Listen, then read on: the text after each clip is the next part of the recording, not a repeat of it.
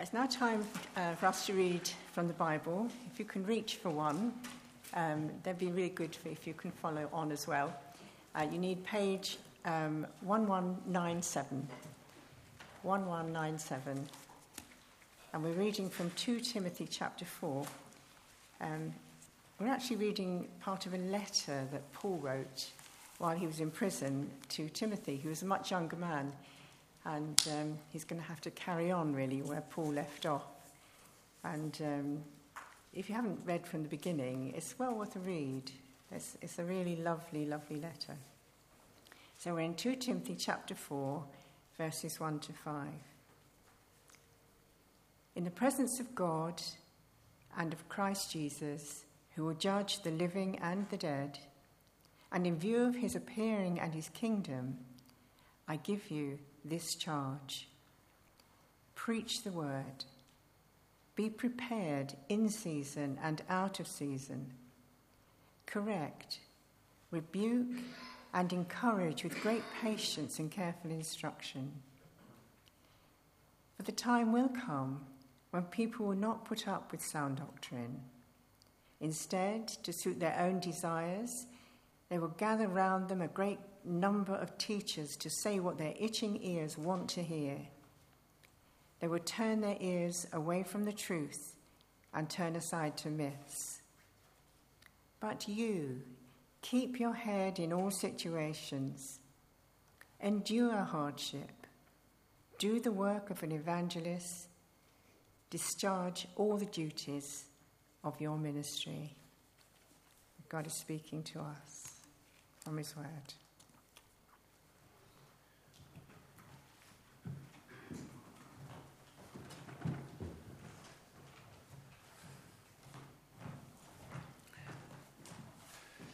Good evening.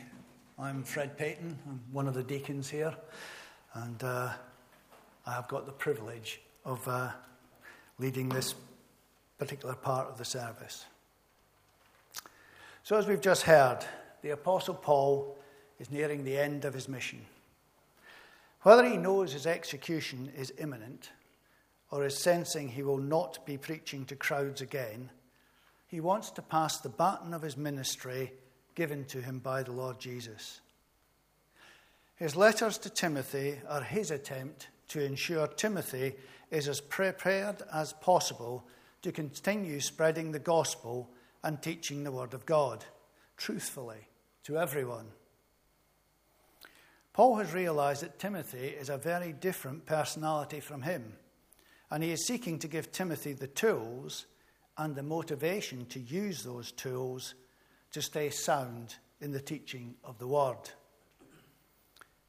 As we heard last week, Paul has just said in 2 Timothy 3 all scripture is God breathed and is useful for teaching, rebuking, correcting, and training in righteousness, so that the servant of God may be thoroughly equipped for every good work. This sets out the importance and authority of the Word of God, which is not only the gospel, the good news of Jesus and his death, resurrection, and ascension, but the whole of Jewish scripture. Our passage today flows on from chapter 3. There is no chapter division in the original manuscript. So Paul is moving on in his instruction of Timothy to the practical issues surrounding good Bible teaching. Now you may be saying, but I'm not going to be preaching, so is this relevant? Maybe you will never preach a formal sermon, but any of us may be called upon to speak to another person or group on biblical matters, on our faith, or what we believe and why. And certainly, any of us who read the Bible are teaching ourselves and as we go through our lives, we may at times need to preach the gospel to ourselves as we make decisions and interact with others. But maybe, more importantly, we must be in a position to recognize godly preaching and to hold our preachers accountable. This is one reason why we suggest keeping our Bibles open during the sermon, which I thoroughly recommend you do today. Not only to help follow the flow through the passage, but also so we can check the preacher is sticking with God's word. This helps us to develop ears that hear the word of God and hearts that recognize truth spoken clearly. That then helps us to recognize false teaching. So, right handling of the Word of God is important, indeed essential, in all circumstances. This is made clear in the middle of our passage, where we need to be recognizing when we, or those around us, are beginning to develop itching ears and paying attention to false teaching and seeking self affirmation. This we can only do if we know what the right teaching is. So let's hear what Paul has to say. In verses, in verses 1 and 2, Paul is ensuring Timothy and we can be in no doubt about the seriousness of what Paul is about to say. The charge in the presence of God and of Christ Jesus, who will judge the living and the dead, and in view of his appearing and his kingdom, I give you this charge. Preach the word, be prepared in season and out of season, correct, rebuke, and encourage with great patience and careful instruction. The language is formal and of the courtroom, but with God and Jesus as the front, uh, as the, our, with God and Jesus front and center in the proceedings. Paul makes it clear that it's Jesus who will judge Timothy, not Paul or the people around Timothy, but Jesus himself who judges the living and the dead. Paul also gives a sense of urgency by refer- referring to Jesus appearing and his kingdom. This is not some task to be completed at leisure, but a kingdom responsibility, and the king will be returning soon. The charge, which is Paul's command to Timothy, is to preach the word. This is not a word or words of Timothy's choosing, but the word, the holy word of God, the Jewish scriptures, our Old Testament, and their fulfillment is the gospel of Jesus. The Old Testament speaks of Jesus throughout and God's plan for salvation through him. Preaching is speaking the word aloud to other people, believers and non believers. As Paul has noted previously, the scriptures are God breathed. So Timothy's task is to speak the words and explain them as truthfully and fully as he can. And Paul isn't just talking prepared sermons. He says, in season and out of season. He means at all times whether Timothy has spent time preparing or it is an off the cuff remark that requires answering. That is a high degree of preparedness and having a willingness to engage at any time. This seems to have been one of Timothy's weaknesses, to which I can relate. He was a bit shy, a bit reticent to engage with others. But Paul is giving him no way out. The Word of God is paramount. It is of primary importance and should be readily on his lips in all circumstances. Glorifying Jesus should always be the focus of any Christian in any conversation or through our actions.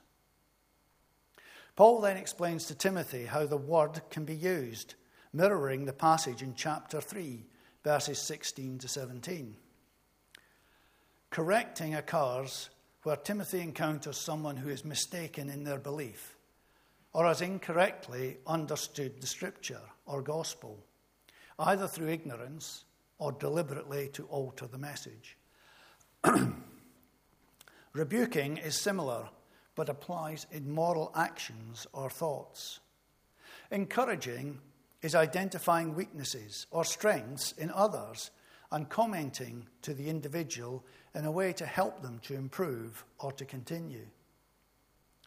In all three situations, Timothy is told to use great patience and careful instruction. In all three cases, simply being told you're wrong or I've made a mistake or I've done a good job is not always helpful, particularly if done in an irritated or perfunctory way. Without careful instruction, how can someone be expected to understand and then act or speak in the right way? And if they are in error, they may need further instruction to help them realize that error and return to right understanding, acting, or speaking. Each individual may need different forms of instruction, but the patience of the teacher can be tested as the person may take time to change or may be very resistant.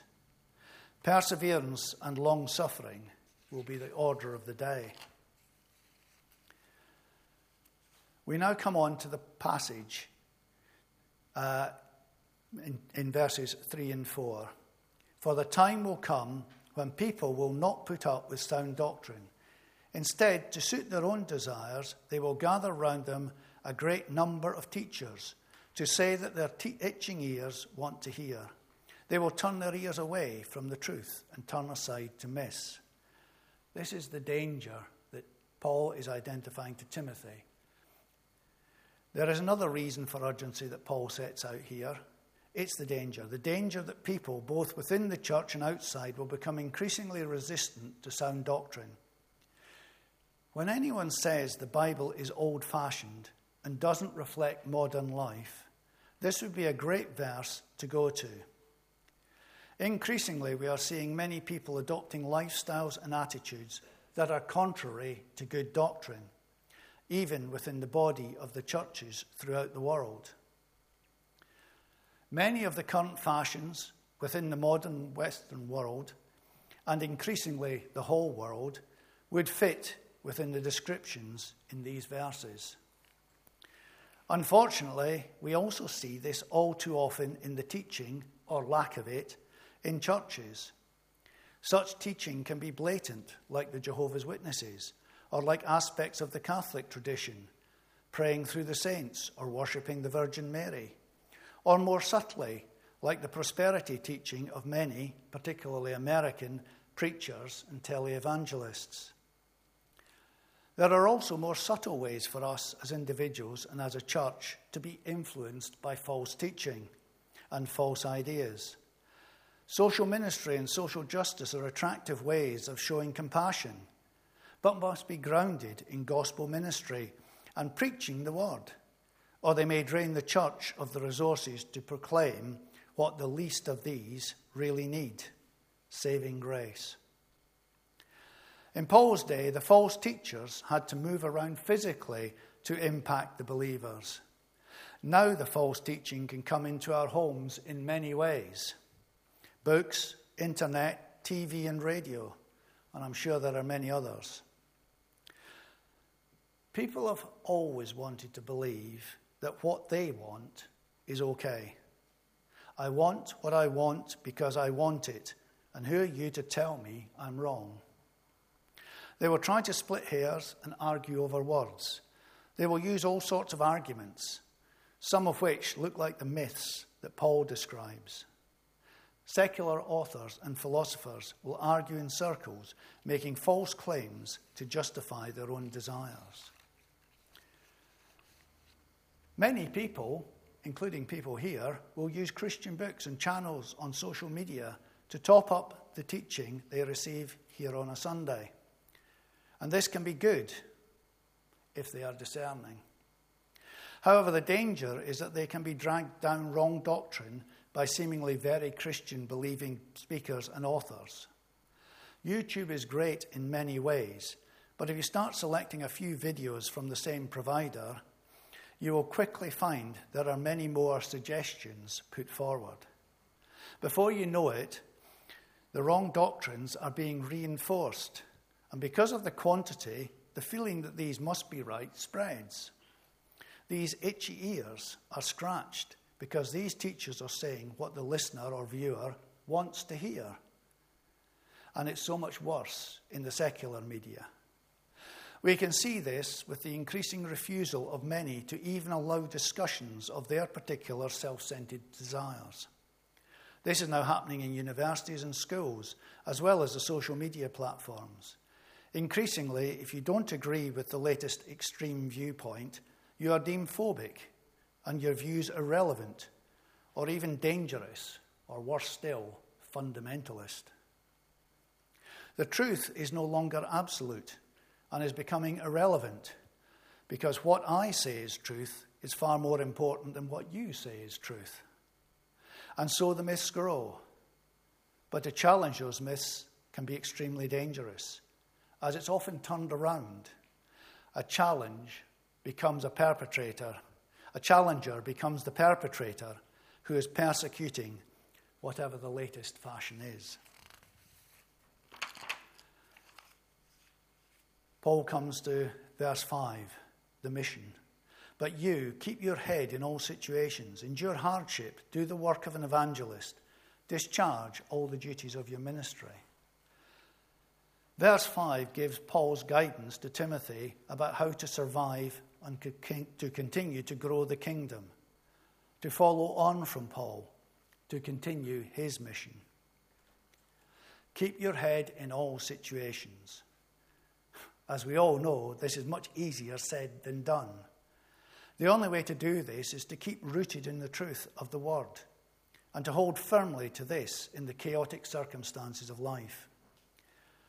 Seeking to walk more closely with Jesus and to see the world increasingly through his eyes is essential, but needs great discernment and support from fellow Christians.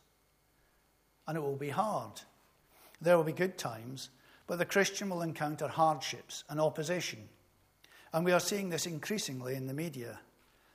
It will become harder to do the work of an evangelist. We must be clear on what the gospel message is its truth and how it is vital for those around us to hear that truth. Friends and relations may be difficult to talk to about this, but remember the urgency of Paul's opening. Lord Jesus is returning, and he will judge. So it is essential for us, as Christ's body, to continue the ministry of Paul and Timothy to the world at large, but also within our own fellowship. We need to be reminded of the truth. We need to have our views and questions tested to see if we have the gospel truth within us, to see if we need to be corrected or rebuked or encouraged, and to be doing the same to those around us. As tradition has it, Paul's mission on earth ended in around AD 67 when he was taken from prison and beheaded. We know little of Timothy's mission in Ephesus, although Jesus does issue a letter of warning to Ephesus in Revelation. And today, Ephesus is a deserted ruin miles inland from the sea when it had been a very successful port in Paul's day. So maybe there is a warning there to us all. But the significance of this letter to today's church, to its ministers and congregations, is enormous. We will face much opposition over the coming years, and there'll be even more if we persevere in speaking the truth of Scripture and seeking to walk along Jesus' path to grow his kingdom. And along the way, the opposition, the opposition within churches will also grow, and subtle changes to the gospel message will pervade. False teachers are no less present now than they were in Paul's day. Knowing the truth of the word and keeping renewing it in our hearts is our strongest defense. It is essential that we listen to Scripture being properly handled and clearly explained, and so we can teach others and protect each other, the church, and the gospel mission of Jesus Christ. Amen. Amen. Let us pray. Heavenly Father, we thank you that you have given us your word. We thank you that we have teachers who are willing to speak the truth of that word to us. Help our hearts to be changed by the impact of the word and your Holy Spirit in the way that we act, behave, and speak about Jesus. Lord, we thank you for the Apostle Paul writing to Timothy all those years ago to show us the value of your word. Help us today to spend time with you and in your word so we may be prepared for the dangers that are coming uh, in the future years. Lord, we just thank you for your word. Amen. We're now coming to a, another song. It's for the cause of Christ the King. And as we go through the words, there's a commitment there for our lives a commitment to proclaim Christ and to raise his name above all names.